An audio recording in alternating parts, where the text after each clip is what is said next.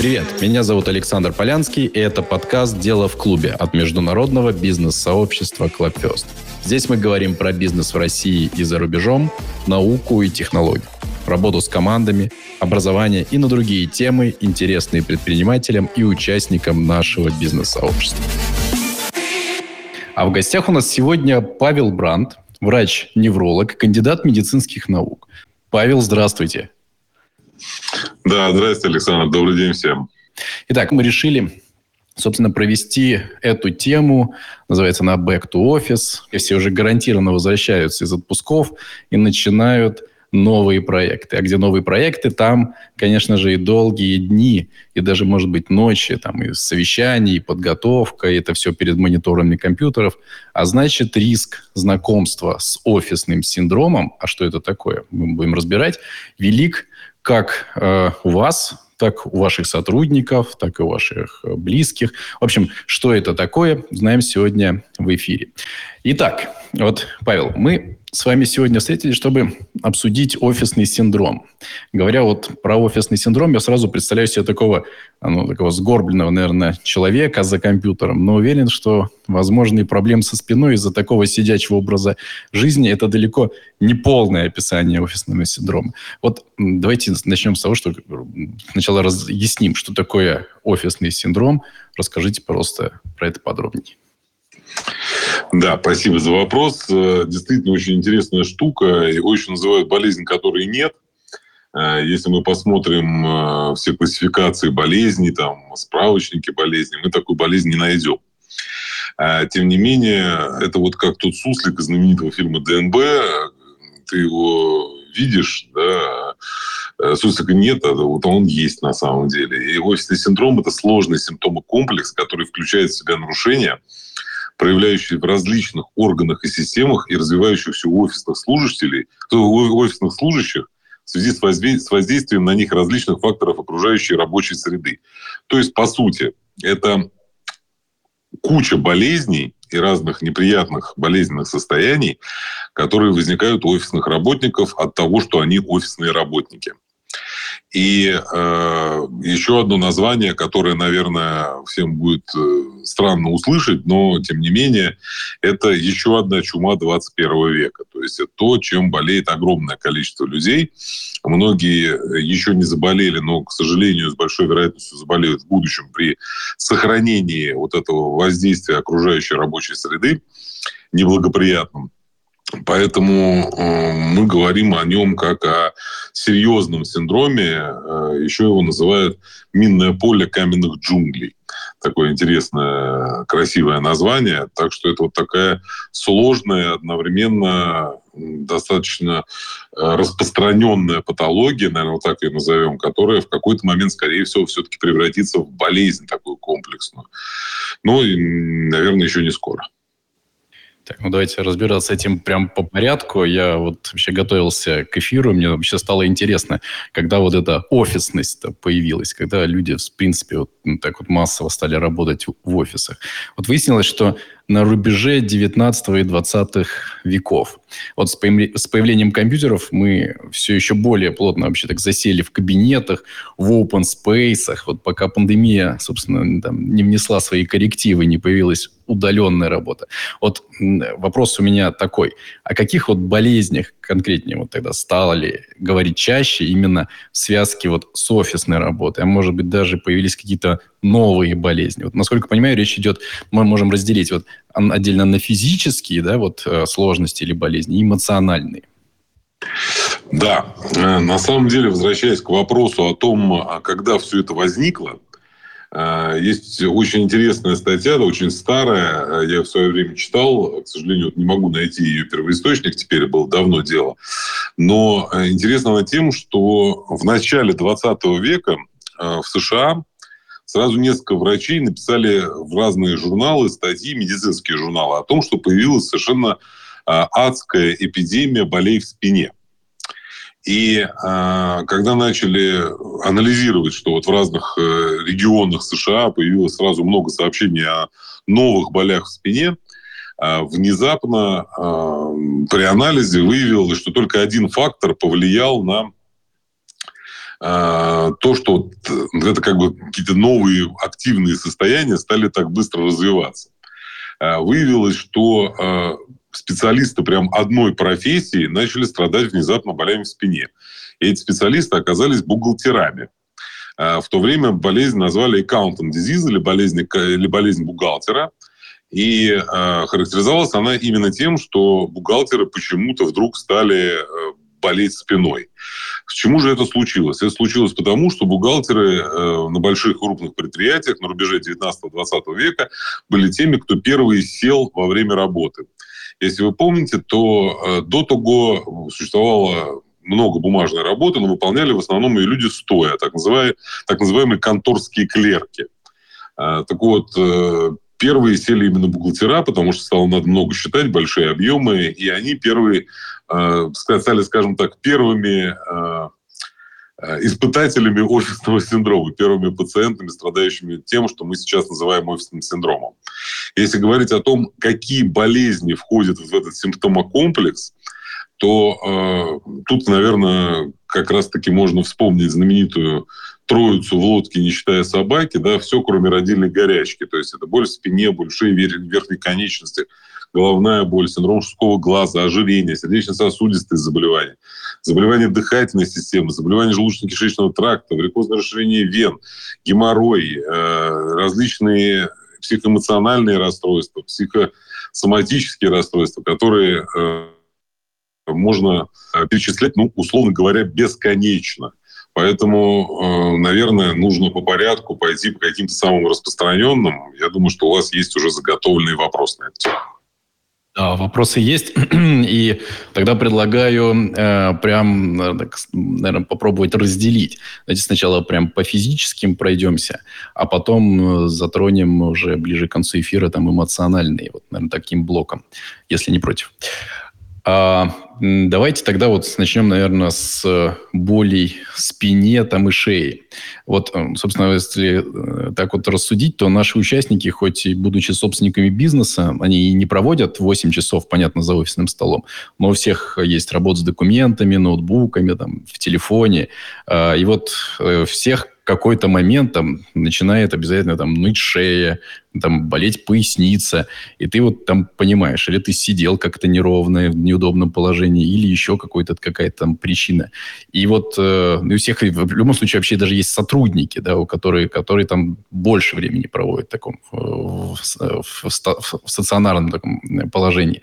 Вот э, расскажите, в чем в основном связаны боли в спине и шее у людей, которые, собственно, работают в офисе. И вот интересно на практике, вот с какими запросами приходят к неврологу, к врачу и другим специалистам а, люди? О, смотрите, значит, я бы, наверное, все-таки разделил боль в спине и боль в шее как на две составляющие дополнительно, потому что все-таки немножко разные проблемы и разные причины этих болей у офисных сотрудников. Надо сказать, что боль в спине, боль в поясничном отделе позвоночника, чаще всего так называют, или low back pain по-английски, это проблема, связанная именно с самим сидением. То есть, когда человек сидит, и сидит много, а, у него огромная нагрузка на поясничный отдел позвоночника. Связано это с тем, что на нас действуют различные неприятные физические силы, такие как сила тяжести, которая нас на самом деле выталкивает да, э, по закону Ньютона э, от Земли вверх, и э, сверху на нас давит атмосфера. Это столб воздуха высотой в одну атмосферу, который, соответственно, нас придавливает к Земле. Таким образом, человек находится в неком постоянном состоянии сжатия. Так вот, когда человек э, лежит, это не так ощутимо, когда он э, стоит, это более-менее компенсируется э, амортизирующей функцией крупных суставов ног, которые берут на себя часть этой нагрузки. А вот когда человек садится, то его давят прямо через голову в стул. И, соответственно, это приводит к тому, что в поясничном отделе позвоночника образуется достаточно большая нагрузка. А это само по себе является причиной болей в спине у людей, ведущих сидячий образ жизни.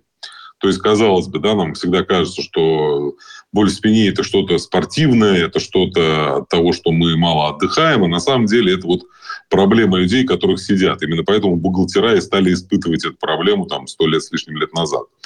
А у этой проблемы, у мышечно-скелетных болей в спине у офисных сотрудников есть определенные факторы риска. То есть а, подвержены так или иначе практически все офисные работники, однако есть офисные работники, которые подвержены этому больше. К сожалению, это женщины, во-первых, да, то есть женский пол является фактором риска развития боли в спине офисных сотрудников. Это э, женщины э, и сотрудники с низким уровнем образования, курящие и имеющие недостатки сна. Вот такие факторы, индивидуальные факторы риска возникновения мышечно-скелетных болей в пояснице у, выявляются как раз-таки у офисных работников. Есть дополнительные факторы, так называемые физические, это стереотипность движения, то есть одно и то же движение, выполняемое а, в неудобном положении, длительная работа за компьютером и, в принципе, неудобная поза сидя.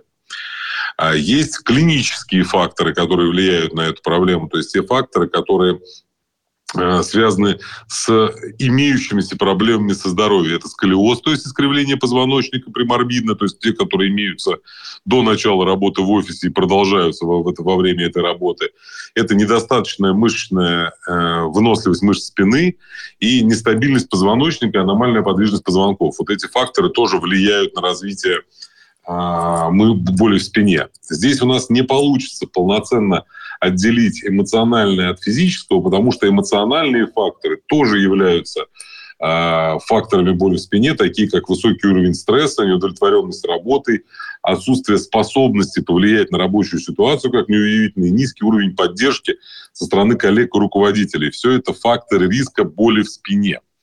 Более того, даже разработаны э, специальные шкалы прогнозов, которые э, включают э, целую серию тестов, по которым можно выяснить предрасположенность того или иного сотрудника к возникновению такой боли. Это отдельная как бы, тема, где можно с точки зрения современной медицины предсказать, насколько вероятно он будет страдать от этой проблемы. Отдельной ситуацией является боль в шее. А, даже, наверное, было бы правильно ее характеризовать как боль в шее и верхних конечностях, которая по большей части связана с тем, что а, мы взаимодействуем во время нашей работы с гаджетами. Э, это как компьютер, как гаджет, это телефон, это планшет, это ноутбук. И э, самым как бы вот в последнее время частой причиной э, взаимодействия с, с гаджетами и проблемы в области шеи и верхних конечностей является такая патология, она уже выделяется как отдельная патология, в английском языке это называется text neck. Да, от слова текст как э, чтение, текст и neck шея. Да, то есть это э, боль, вызванная неправильным положением, положением шеи во время работы с телефоном, компьютером или планшетом. А когда шея находится в положении чрезмерного сгибания длительное время, мышцы шеи выполняют э, огромную работу по поддержанию головы в наклоненном положении и э, тем самым перенапрягаются, что вызывает мышечно-тонические, миофасциальные болевые синдромы в шее и верхних конечностей. Это новая боль, последняя боль, которая развивается у сотрудников офисов, э, и не только, к сожалению, сотрудников офисов, а вызванная именно а, вот это вот э, постоянным использованием гаджетов. Вот такая проблема у нас теперь возникла. Спасибо. Мне тут уже, как мне уже кажется, мне тут психосоматика уже заработала, потому что я уже чувствую, э, уже сижу, веду эфир, говорю в микрофон уже в определенной позе. Мне кажется, мне уже там дискомфорт и в шее, и в нижней части спины. А, э, давайте тогда разбираться. Тут, тут прям все страшно, жутко звучит. Как все-таки с этим э, там, знаю, бороться, профилактику вести? А, может быть, начнем с э, обустройства рабочего места. Вот предлагаю, Павел. И вот, собственно, вопрос. Вот можно ли как-то обустроить свое рабочее место так, чтобы вот минимизировать риск возникновения болей вот, собственно, спине и шее? А, отличный вопрос. Действительно, существует целая наука, можно так сказать, наверное, да, которая занимается тем, чтобы человеку минимизировать вот эти вот э, неприятные ощущения, связанные с офисным синдромом, сидячей работой и длительным пребыванием в одной и той же позе. Ну, наукой, наверное, это сложно назвать. Это некий э, э, формат взаимодействия с окружающей средой, который называется эргономика рабочего места. А правильно настроенное рабочее место очень сильно минимизирует вот все вот эти факторы риска и неприятные последствия, которые могут быть а, вызваны сидящим образом жизни и работой в офисе. Эргономика, э, ну, а поскольку это достаточно серьезный процесс, многие ученые и специалисты долгое время занимались изучением этой проблемы. А, существует целый ряд э, рекомендаций, которые необходимо выполнять э, для того, чтобы минимизировать этот вред. Я думаю, что э, подробно, наверное, остановиться на этом без визуального сопровождения будет сложно. А мне кажется, будет правильно, если я вам после эфира скину картинку, которая полностью отражает необходимые Э, настройки, которые нужно сделать э, сотруднику для того, чтобы минимизировать этот вред. И мы тогда сможем нашим коллегам нашим слушателям прямую, прямую рекомендацию по устройству рабочих мест их сотрудников или их самих.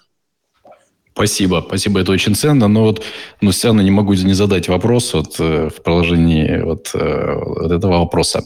Вот видел в интернете ролик, девушка, значит, поставила перед собой вот стол с рабочим компьютером, бего, э, перед столом беговую дорожку, вот, чтобы физическая активность не спадала в течение дня. Ну, и вроде как работала. Э, это как это из разряда все-таки шутки, или здесь есть в этой шутке и в этом ну, в этом такой как шуточном ролике что-то из практики полезной? А, на самом деле сложно сказать, шутка ли это. Может быть, сам ролик был шуточный, но а, в принципе давно а, врачей и ученых, занимающихся проблематикой офисного синдрома, а, посещают мысли о том, что а, работать в движении и работать стоя гораздо более правильно и выгодно, чем работать сидя. Здесь важную роль играет, наверное, не просто на беговую дорожку поставить стул, а как минимум э, несколько не поставить не стул, поставить стол, да, и человек, чтобы он шел и делал какие-то действия в процессе хождения по беговой дорожке, это достаточно сложно все-таки исполнить, и сконцентрироваться совсем непросто. А вот работать в определенных положениях, есть специально разработанные стулья с определенным э, расположением человеческого тела. Есть сейчас даже стоячие рабочие места, то есть стоячие столы, возвращаясь э, к вопросу о конторских клерках, да, э, которые позволяют стоя работать. Ну, на ходу, наверное, это все-таки перегиб. Э, тем не менее, было бы правильно, наверное, как это не смешно и не странно звучит, э, в офисах вернуться к некой Э, советской практики, я думаю, что те, кто постарше, наверняка помнят, что была такая штука в советское время, которая называлась производственная гимнастика. Вот э, как-то неудивительно, не это очень правильная практика, которая позволяет во многом избежать э, последствий вот этой э, вредной а, офисной окружающей среды, то есть раз в час 5-7 минут посвятить тому, чтобы встать, пройтись, размяться, сделать определенные упражнения. И это одно это, да, там раз в час 5 минут уделив э, каким-то физическим нагрузкам, позволяет достаточно сильно снизить вероятность или как э, можно больше отсрочить возникновение тех или иных проблем, связанных как минимум с болями в пояснице и в шейном отделе позвоночника. Э, вот про гимнастику прям отдельно прям поговорим. Есть отдельный вопрос у меня заготовленный.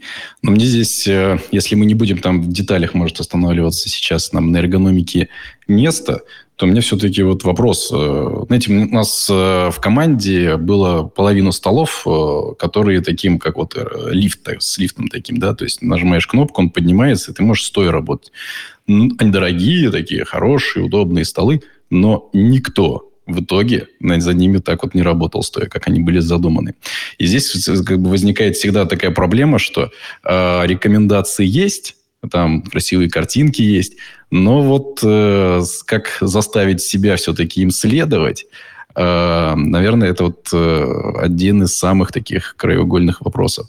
Может, есть какие-то вот э, лайфхаки, рекомендации? Потому что ты приходишь к доктору, доктору, и он тебе памятку дает, да, но эту памятку ты кладешь куда-то, и вот, и, конечно, ты про нее забываешь, там, ее не делаешь. Теперь про лайфхаки. Ну, смотрите, с лайфхаками на самом деле очень сложно, а, потому что это все из одной серии с тем, что курить плохо, переедать плохо, мало спать плохо, работать сидя плохо. Все это одного поля ягоды. Э, большинство людей прекрасно понимает, что это плохо, но ничего не делает для того, чтобы это исправить.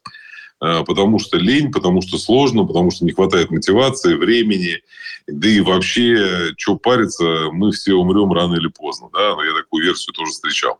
Тем не менее, э, скажем так, осознанная забота о собственном здоровье или о здоровье сотрудников может неплохо повлиять на эту конструкцию. Ну вот мы же э, более-менее активно боремся с курением. Если вы помните, раньше там люди в офисах курили, ну там на работе курили курилки были. Сейчас постепенно это уходит. Э, встретить в open space курящего человека невозможно. Ровно такая же конструкция может быть применена и к работе в офисе в плане эргономики. То есть если всех э, заставлять, там, условно говоря, в рабочем контракте э, в течение э, пяти минут делать производственную гимнастику или хотя бы раз в два часа менять положение стола на высокое, чтобы человек работал стоя, это, в принципе, может помочь в профилактике всех вот этих неприятных последствий с болевыми синдромами в области спины. А зачем, казалось бы, работодателю так морочиться? А затем, что это уменьшает количество дней нетрудоспособности, очевидно. То есть человек, который будет мучиться болями в спине, в какой-то момент возьмет листок нетрудоспособности, и это отразится на экономических показателях организации. Если человека, как известно, человек такое животное, которое нужно заставлять быть счастливым, а, не заставлять это делать, то это отразится на экономике. Вот здесь для работодателя фактор есть. Для работников, наверное, можно придумать какую-то мотивацию. Те, кто больше стоит, премировать в конце квартала, там, не знаю, абонементом в спортзал а те, кто стоит меньше, заставлять стоять больше. Ну, вот как-то так. Потому что, на самом деле, уникального лайфхака и рецепта, как заставить людей быть счастливыми, к сожалению, не существует. Придется придумывать на месте в отношении конкретных сотрудников и конкретными руководителями. Ну да, может быть, кстати, Павел, где-нибудь вообще сталкивались, может, где-то в статьях, сколько а, как здоровый, а, неболезненные сотрудники могут а, экономить, ну или другими словами, приносить бизнесу. Может быть, где-то были такие статьи? А, американцы написали огромное количество статей на тему нетрудоспособности. Высчитаны средние дни нетрудоспособности, связанные с разными заболеваниями. А, средний, скажем так, по работнику. А, конечно, в отношении каждого конкретного бизнеса это может посчитать только конкретный работодатель, это владелец бизнеса, управленец, потому что мы не знаем стоимость часа, да, но в принципе есть данные, можно их найти, которые отражают нетрудоспособность по каждому состоянию в часах. И можно по своему бизнесу посчитать, сколько потеряет в среднем организация от э, болеющих спиной или головной болью сотрудников. А, это прям несложно. То есть э, есть даже исследования, которые направлены на так, фармакоэкономику, так называемую. Они рассчитывают не влияние, например, конкретного лекарства на, а, собственно, болевой синдром, а рассчитывают влияние конкретного лекарства на количество Э, дней нетрудоспособности. То есть вот с мигренью там условно у человека 20 дней нетрудоспособности в году, а лекарство делает из 25. Поэтому работодателю выгодно сотрудникам оплачивать это лекарство достаточно дорогостоящее, потому что они заработают больше путем э, сохранения их на рабочих местах. Такие исследования есть, их достаточно много. В общем, может получиться очень интересное упражнение, да, если посчитать, э, поднять исследование и примерно представить, э, оценить, насколько можно сократить там нетрудоспособное время сотрудников, то может оказаться, что и мебель эргономическую купить, и, и зарядки разные ввести как традицию, оказаться может очень даже выгодным де, де, таким действием. А вот, кстати, про мебель. В, если там в двух словах, может быть, э, нужно ли на это прям сильно обращать внимание? Если прям такая волшебная мебель, которая вот, значит, вот, действительно создает, э, там, улучшает эту вот, так эргономику, что и намного сильно там, сильно уменьшает там негативное воздействие там на спину, на шею, на другие там вещи, которые мы с вами до этого обсудили. А, специальная мебель существует. Далеко не, не всегда обязательно эту мебель э, закупать. Я сейчас пожалел, что я не торгую мебелью эргономичной. Но общая конструкция заключается в том, что если эргономика соблюдается, то с помощью какой мебели она соблюдается, не так важно. Хорошо. Давайте тогда немножечко про головную боль. Вот я знаю, что головная боль, в частности мигрени, это вот такой частый запрос у людей, которые много проводят времени там, в сгорбленном положении или около монитора. Вот почему мигрень так часто появляется и какие факторы ее провоцируют? Э, это миф. Э, во-первых, э, мигрень – это не самая частая головная боль. А, мигрень, она вторая по частоте из головных болей. Первая – это головная боль напряжения. А, часто вообще любую головную боль называют мигренью, что тоже неправильно.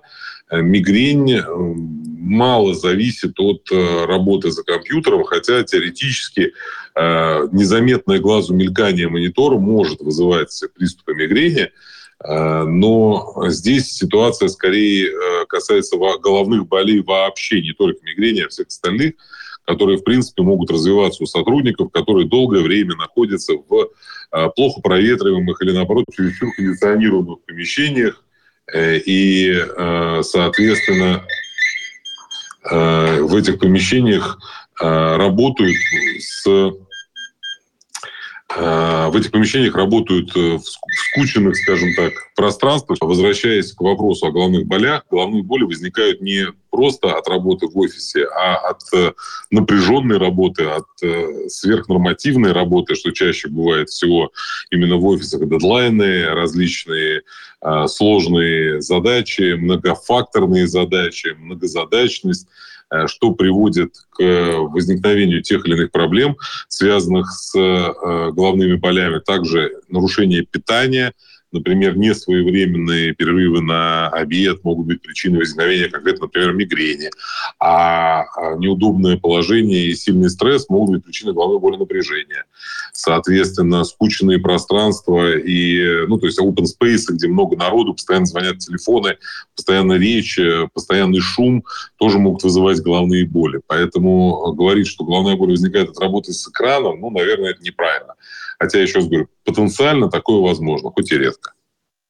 Ну тогда, э, если, вот, если прям к рекомендациям, то есть если есть головная боль, то где скорее искать вот причину, да, то есть что скорее покопать нужно, что нужно там убрать, изменить, поправить? А, сложно. Вот в этом плане очень сложно, потому что если с болями в спине вот как раз более-менее понятно, то с головными болями сложнее. Ну, по факту, опять же, уменьшение уровня шума улучшение вентиляции и а, улучшение эргономики в том числе а, влияют на количество головных болей и, опять же, дни нетрудоспособности по поводу головной боли. Своевременное питание, своевременные перерывы, снижение уровня стресса, отсутствие дедлайнов и каких-то сверхсрочных заданий и, естественно, сверхнормативные там какой-то дополнительной работы. Все это уменьшает вероятность возникновения головной боли. Чем человеку комфортней во время работы, тем меньше вероятность того, что у него заболит голова. Хотя мы прекрасно понимаем, что зачастую обеспечить это почти невозможно или крайне сложно. Хорошо.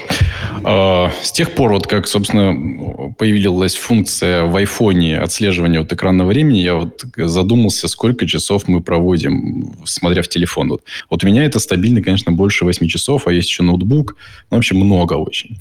И уверен, что, собственно, не я один сталкиваюсь, наверное, с синдромом сухих глаз. Вот, Павел, расскажите, пожалуйста, подробнее, что это такое, как он появляется и как этот синдром купировать, ну или там профилактика какая есть? Да, синдром сухого глаза – это, опять же, симптомокомплекс, который проявляется в виде покраснения глаз, усталости, сухости глаза и ощущения песка в глазах. А синдром сухого глаза фактически возникает при длительной работе на компьютере и работе с гаджетами из очень простой ситуации вытекает. Из того, что человек, работая с компьютером или с гаджетом, практически перестает моргать. То есть э, вот, э, по какой-то не совсем до конца изученной причине работа с э, компьютером и гаджетами вызывает редкое моргание. Редкое моргание, к сожалению, ведет к тому, что глаз перестает достаточно увлажняться слезой, и из-за этого уже сам по себе может возникать синдром сухого глаза. Однако в рамках работы в офисе дополнительно может быть факторами риска такие, как плохое освещение, как слишком яркое, так и слишком тусклое, кондиционированный воздух достаточно сухой в помещениях, а также различные аллергены, которые могут вызывать аллергические реакции глаз. Вот это вот основные факторы риска, которые э, влияют на возникновение синдрома сухого глаза. Э, бороться с ним можно, опять же, делая перерывы при работе с гаджетами, а также своевременно увлажняя глаза искусственной слезой, например. Спасибо. Э, в 2019 году ученые показали, как будет выглядеть человек будущего. Ну, так вот, футурология, там, фантазия была. Вот выводы они сделали на основе как они утверждают, от научных прогнозов.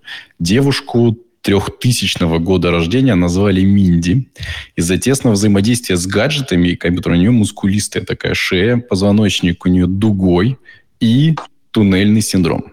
Вот туннельный синдром – это относительно такое новое заболевание, насколько я понимаю. Э, вот, Павел, расскажите просто, как понять, что у вас туннельный синдром, что вообще это такое – как его избежать. Ну, собственно, вот э, есть ли он уже, может быть, чтобы вообще разобраться. Туннельный синдром э, заболевание не то, что новое, а о нем просто в последнее время говорят чаще. Заболевание достаточно старое. Проблема связана с тем, что наши нервы, в первую очередь мы говорим о нервах верхней конечности, то есть руки, а, проходят через определенные сужения в процессе достижения своих э, конечных целей, то есть пальцев.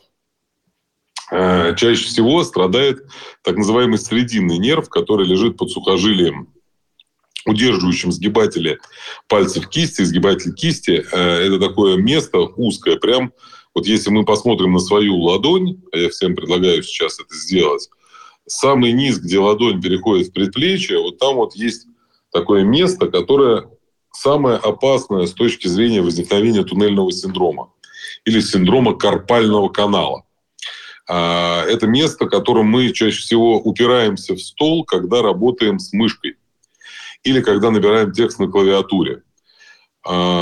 А, до того, как появилось в массовом распространении клавиатура и мышка, синдром карпального канала тоже были известны. Они возникали у людей, работающих на определенных станках, у людей, занимающихся определенными видами спорта и так далее. Сейчас чаще всего действительно мы сталкиваемся с, карп... с, с туннельными синдромами у людей, работающих за компьютером. Бороться с ними не так сложно. На самом деле это специально придуманные, поскольку проблема нередкая, коврики для мыши, вы их наверняка видели, с гелевыми подушечками, клавиатуры с гелевыми подставками, а есть для людей, уже страдающих туннельным синдромом, специальные мышки с боковым хватом, когда не нужно класть вот это место начала ладони, перехода ладони в предплечье, там, где проходит вот эта связка и находится карпальный канал, не надо класть его на стол. А одновременно риском а, туннельных синдромов являются а, такие проблемы, как гипотиреоз, то есть снижение функции щитовидной железы, сахарный диабет первого и второго типа, ожирение и злоупотребление алкоголем. При этих состояниях работа на компьютере может быть опасна вдвойне, потому что соответственно, синдром карпального канала, любой другой туннельный синдром будет возникать несколько раз чаще. Спасибо, Павел. Но нужно еще. Давайте мы с вами... Э, вот я смотрю на свою руку, мне уже прям очень интересно. Что там нужно увидеть еще раз? Вот это, как я должен опознать, есть он или нет?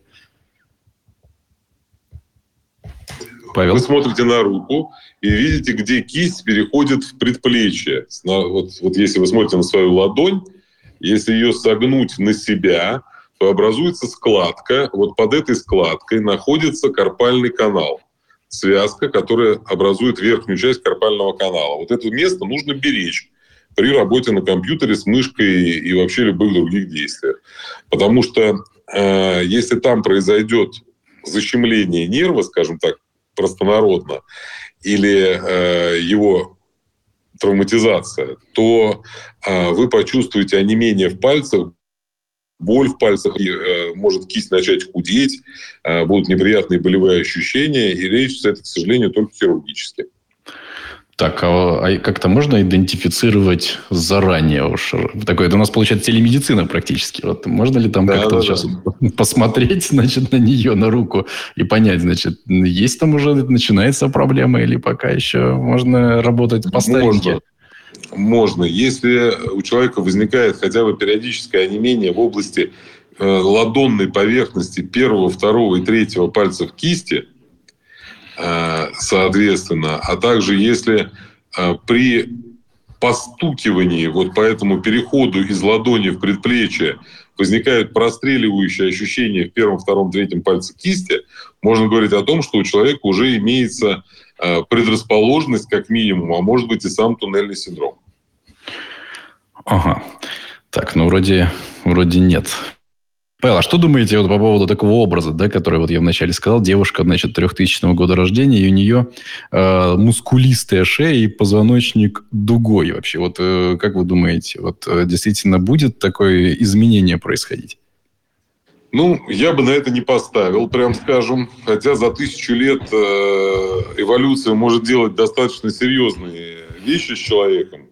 И э, возможны разные варианты, но я думаю, что за тысячу лет уже придумают какую-нибудь историю интегрированной реальности, и мы сможем просто, моргая в определенной, с определенной частотой, использовать свой собственный взгляд как э, тогда нам не нужно будет напрягать шею, сгибать позвоночник. В общем, да, в любом положении, стоя, сидя, лежа, под водой, да, да, да. Кстати, да, мне кажется, вот это более... Да, мне кажется, это действительно более вероятно. А, давайте про питание, ну, спорт ну, или гимнастику. Вот э, мы уже как договаривались об этом поговорить. Сначала про питание. Вот, э, собственно, часто на нормальный обед, конечно же, нет времени. Там, э, на спорт задачка еще та найти время. Вот э, можете дать какие-то рекомендации по питанию? Вот образно, если времени на обед нет, и в планах только перекус – кофе, круассан, то как сделать его, собственно, там полезным и получить необходимые витамины, микроэлементы? Смотрите, а, на самом деле, наверное, предварительно, прежде чем говорить про правильное питание, нужно поговорить про то, что случится, если питаться неправильно. А, да, у нас есть несколько а, вариантов развития событий для офисного сотрудника, начиная с ожирения. То есть, э, ну, факторы риска ожирения, они а, стандартное. Это неправильное питание, малоподвижный, малоподвижный образ жизни, ненормированный рабочий э, день и отсутствие времени для занятий спортом. Все это подходит для офисного сотрудника. Ожирение прям вкатывается в первом моменте нарушение питания и то, чему, к чему приводит офисная работа в этом отношении. А, не все офисные сотрудники толстые. Почему? Ну, тут еще и влияет, влияет определенная предрасположенность, возможность все-таки выкроить время для занятий спортом, молодой возраст и так далее. А, однако у многих офисных сотрудников развиваются неприятные заболевания желудочно-кишечного тракта, такие как гастрит, диспепсия, язвенная болезнь 12-перстной кишки, панкреатит, функциональные расстройства желудочно-кишечного тракта. И все это тоже вытекает из э, как малоподвижного образа жизни, так и неправильного и нерегулярного питания, э, плюс определенные факторы риска, такие как злоупотребление кофе, курение и воздействие стрессовых факторов на желудочно-кишечный тракт тоже не добавляют здоровья нашему желудочно-кишечному тракту. Что же делать? Ну, во-первых, рекомендации, они вообще достаточно стандартны. Самое главное э, и понятное – это своевременно завтракать. Да? То есть, переходя, перед выходом из дома или по дороге на работу, человек должен получить определенную порцию пищи, желательно, чтобы она была плюс-минус полезная, то есть э, не очень обильная и достаточно легкая для того, чтобы человек не чувствовал камня в желудке, приступая к работе. Да? Потом все-таки для работодателя крайне важно выделять работникам перерыв на обед в середине рабочего дня, для того, чтобы человек, опять же, мог принять пищу. Желательно, чтобы эта пища была сбалансирована по жирам, белкам, углеводам. Насколько это возможно в рамках офиса, не всегда понятно, но, тем не менее, э, чтобы избежать ожирения, нужно, чтобы эта пища была и соответствовала правилу тарелки – когда у нас э, половину тарелки занимают там сложные углеводы, четверть тарелки белки, э, немножко еще жиры, ну, то есть это такая прям стандартная диетическая тарелка. А человек может есть все, что ему вкусно, просто сочетая продукты в определенной последовательности и в определенных количествах. Не надо переедать, э, желательно не торопиться, то есть не есть на бегу, и э, желательно, конечно, не злоупотреблять сухомяткой, да, когда человек ест на бегу, что такое пирожок, это всегда плохо. Лучше все-таки выделить хотя бы 20-30 минут на то, чтобы э, правильно запитаться чем-то более-менее похожим на полезную еду. Это не обязательно должна быть там какая-нибудь э, куриная грудка с брокколи. Это вполне может быть там э, даже э, котлеты с макаронами, просто в определенном сочетании, небольшом объеме и желательно без большого количества соли и соуса. Вот как-то так. Ну и ужин все-таки должен быть не тяжелым, не поздним, по возможности там за 3-4 часа до сна, то есть не, не, не после шести не есть, что является неправильным, просто за 3-4 часа до сна последний прием пищи, который, соответственно, тоже должен быть э, по правилу тарелки, больше белков, меньше быстрых углеводов и жиров. Вот в таком контексте. Павел, кстати, вот с точки зрения вот как раз э, хорошей вот, э, тему затронули по поводу 6 часов там, или 34 часа до сна. Это совсем не есть нужно вот 3-4 часа до сна? Или все-таки вот ну, сложно как-то быстро перестроиться и совсем, например, не есть, если привык вот э, съесть и потом лечь спать? А, ну, смотрите, если, если явных проблем с желудочно-кишечным трактом нет – то, наверное, в принципе, можно там и за час, и за пару часов до сна что-то съесть. А, в большей степени это касается вопросов ожирения. То есть люди, которые с весом, за 3-4 часа до сна должны все-таки последний прием пищи делать желательно крайне. А, какой-то там фрукт небольшой или маленькую порцию орешков, наверное, можно съесть там меньше горсти, наверное, и незадолго до сна, ничего сверхстрашного не будет. Однако злоупотреблять этим все-таки не советую. То есть объезд э, бутербродов э, с вареньем, э, там, я не знаю, запив их пивом, пивом. пивом и горячим шоколадом, наверное, ложиться спать не стоит. Хорошо. А, следующий вопрос, вот, но мне кажется, это уже вопрос э, просто, который к третьей инструкции. Вопрос про, хотел задать про вот, гимнастику, собственно, что делает, но здесь я уже понимаю, что лучше всего покажет эта инструкция. Но, тем не менее, может быть, э, мы можем на словах сказать, вот, что можно делать хотя бы самое минимальное, но самое эффективное. А, что-то периодически, что-то вот Э, что-то, ну, хотя бы вот микро вещь, которая даст уже какой-то эффект. Общая э, концепция, она достаточно проста. Э, она заключается в том, что человек, который работает за компьютером постоянно сидя, должен вставать. Это уже гимнастика. То есть, если ему надо э, что-то распечатывать, то пускай принтер стоит на некотором удалении, чтобы ему до этого принтера нужно было дойти и забрать бумагу. Например, это уже гимнастика. То есть это мало, но это лучше, чем ничего.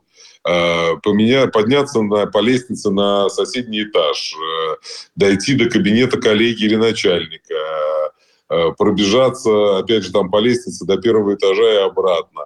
Любые формы э, физической активности, которые помогут в кавычках разогнать кровь да, и ввести в тонус зависшие из-за сидячего образа жизни мышцы – будет полезно и лучше, чем не делать этого. Да, встать, сделать стандартную гимнастику, несколько наклонов, несколько э, приседаний, несколько отжиманий, несколько прыжков, наверное, было бы лучше. Но в офисе это может смотреться странно, если это не является э, всеобщим, массовым, обязательным или крайне желательным э, действием, принятым в данной организации. Кстати, интересная штука получается, что, с одной стороны, мы, значит, сажаем сотрудника вроде бы как-то пытаемся поближе, чтобы они ближе там смежные отделы, направления а, взаимодействовали. А здесь еще есть и другая логика. Можно как-то так рассаживать, чтобы им приходилось ходить, ходить друг к другу. Ну и таким образом такая, такое причинение добра в сфере гимнастики. Хорошо. Э, Павел, большую часть обсудили как раз в физической сфере, да, вот в физическом направлении, как раз вот э, части офисного синдрома. А что такое эмоциональное выгорание? И как вот с ним бороться? На самом деле, эмоциональное выгорание сотрудников – это тоже отдельная большая проблема и большая беда. И здесь э, очень много сложности вызваны тем, что эффективно изучить э, с научной точки зрения эту проблему достаточно сложно. Почему? Потому что все люди разные. И у всех людей очень разная реакция как на длительность рабочего процесса, так и на стресс, например.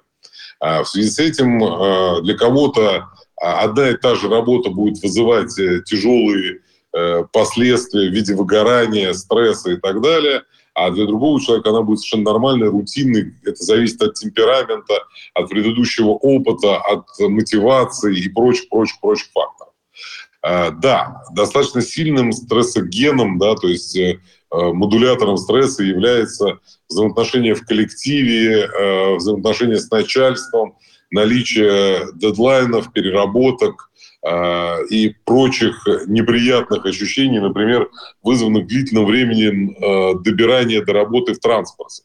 Это тоже может усиливаться выгорание от работы. Если человек не получает на работе э, позитивных эмоций, то есть он только работает и э, не видит как бы ни похвалы, ни э, возможности лицезреть результаты своего труда, например, то это тоже может быть фактором стресса, фактором развития различных форм выгорания и различных форм, э, скажем так, психо, даже эмоциональных перегрузок.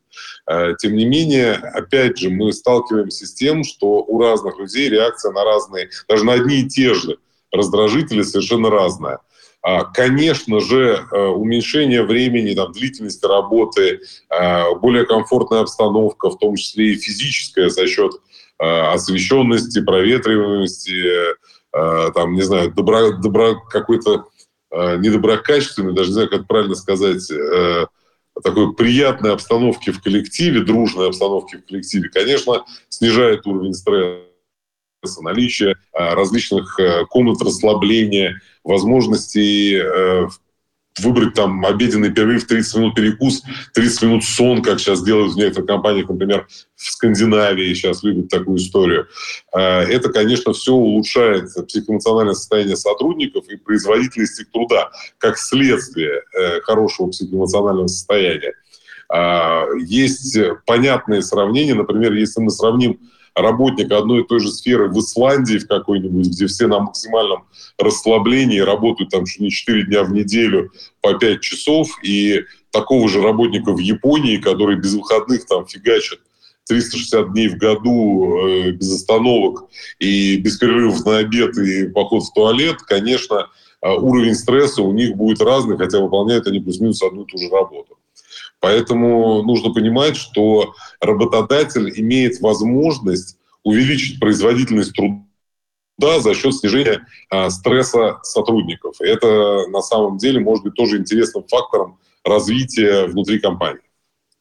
Спасибо. Да, это действительно интересное направление, интересная тема. Павел, вот мы с вами обсудили, например, пул заболеваний. Мы даже тут такой э, сеанс э, телемедицины провели, посмотрели на руку, э, разобрались с туннельным синдромом. О чем еще? Вот как можно еще, может быть, какие-то вещи э, быстро провести анализ себя, идентифицировать, может быть, какие-то потенциальные проблемы, или вообще какие существуют, которые нужно было бы вот еще сейчас знать нашим участникам, нашим э, гостям эфира? В первую очередь, э, действительно, нужно посмотреть на себя и на своих работников со стороны, понять, э, нет ли э, тех проблем, о которых мы сегодня говорили, каких-либо болевых синдромов, дефектов желудочно-кишечного тракта, дыхания, варикозного расширенных вен, геморроя, то, что возникает от сидящего образа жизни работы в офисе, если это уже есть, заняться э, как можно быстрее э, лечением этих проблем, если этого еще нет, то заняться профилактикой, то, о чем мы говорили. Да, на самом деле э, лечение офисного синдрома – это отдельная проблема, поскольку это не признано болезнью, нет официального лечения, но совершенно точно позитивно влияет устранение факторов риска и причин возникновения этих самых профессиональных заболеваний офисного работника, э, также соблюдение режима труда и отдыха, то есть все-таки нормирование рабочего времени и выделение перерывов, э, в том числе и производственной гимнастики и других радостей жизни. Это улучшение условий труда как таковое и изменение локомоторных стереотипов. То есть что такое локомоторные стереотипы. То есть стереотипы движения э, в офисе. То есть вот правильно вы сказали, что на самом деле разнесение, например, двух отделов на один на разные этажи, которые вынуждены взаимодействовать, чтобы сотрудники ходили, э, может привести к тому, что это улучшит их состояние с точки зрения здоровья. Однако может уменьшить производительность за счет времени, затраченного на эту ходьбу. И вот здесь э, задача руководителя – это правильно выстроить баланс таких действий, которые будут улучшать жизнь работника, при этом не снижая производительность труда. В общем, э, мебель, э, кабинеты, двери, зеркала не надо не только по феншую да, вешать, а вот еще и с учетом э, таких вот интересных факторов, э, как гимнастика такая. Э, мы уже близимся к завершению эфира. Э, я хотел, вот у меня пару вопросов э, осталось. Хочу спросить, вот э, офисный синдром – это такая история, которая появилась относительно недавно. И вот э, как вы считаете, могут ли появиться еще в ближайшие пять лет какие-то прям тоже названия, болезни какие-то вообще новые? Э, вот что нас ждет? Ну, думаю, что рано или поздно мы столкнемся с теми или иными проявлениями изменения образа жизни. Например, вот сейчас большое количество людей стали работать из дома, и в связи с этим у них появилась э, такая проблема, как э, офисный синдром э, удаленного сотрудника, то есть сотрудника на удаленке, она тоже есть, и э, рано или поздно мы с ней столкнемся и начнем ее изучать, пока она только появилась, такая проблема. Но думаю, что скоро э, она выйдет на первый план, поскольку таких людей становится все больше – у них есть свои проблемы, в том числе связанные, опять же, с эргономикой рабочего места, большой доступностью холодильника, э, возможностью работать в трусах э, и не вставая с кровати, с дивана. Это тоже будет определенной проблемой, которая в том, в том или ином случае Э, будет изучено, в любом случае будет изучено, и в любом случае приведет к тем или иным последствиям, которые мы будем изучать и лечить. Хорошо вы сказали, действительно, проснулся, с, с тумбочки взял ноутбук, да, и сразу же работаешь, собственно, заказал еду, тебе привезли, там много чего может проявиться.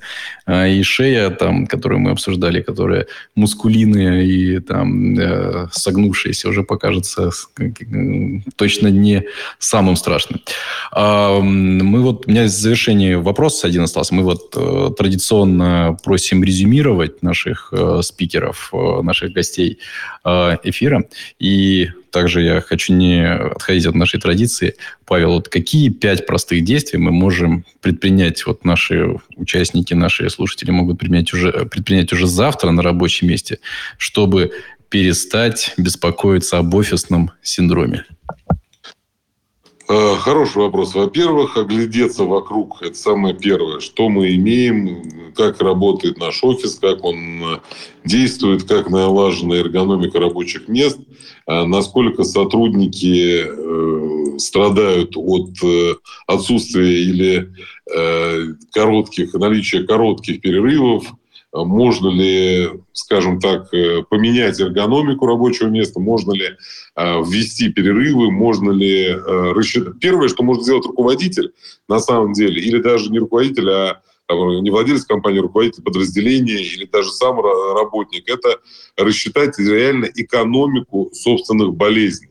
То есть, что он потеряет или что потеряют его сотрудники или его предприятие в той ситуации, когда сотрудник выпадет из рабочего процесса и взять, например, для этого самого важного сотрудника, который производит наибольшую э, пользу в компании. И посчитав эту проблему, соответственно, постараться ее профилактировать. То есть найти те э, факторы, которые ухудшают работу сотрудника, их улучшить.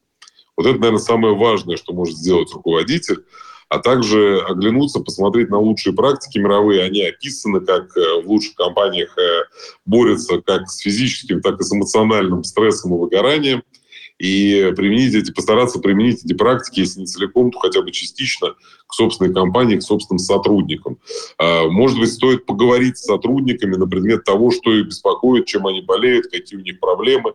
А, как вариант, купить им э, в качестве, скажем так, не финансовой мотивации абонементов в спортзал или разыграть эти абонементы между наиболее Э, производительными эффективными сотрудниками, то есть э, какие-то произвести действия, направленные на улучшение их здоровья, потому что в конечном итоге это в любом случае отразится позитивно, позитивно на эффективности и производительности Well, спасибо. Мы интересно поговорили про, вроде, с одной стороны, про болезни, а с другой стороны, посмотрели это еще и с точки зрения бизнеса. Спасибо за то, что подсветили вот с этой стороны, потому что действительно все это можно посчитать и прям переложить в деньги, что очень э, как бы понятно и ощутимо. А, еще раз спасибо. С нами был Павел Брандт, врач-невролог, кандидат медицинских наук. Павел, спасибо большое. Спасибо вам. Э, всем желаю хорошего вечера и хорошего завершения недели. Спасибо. Дело в клубе.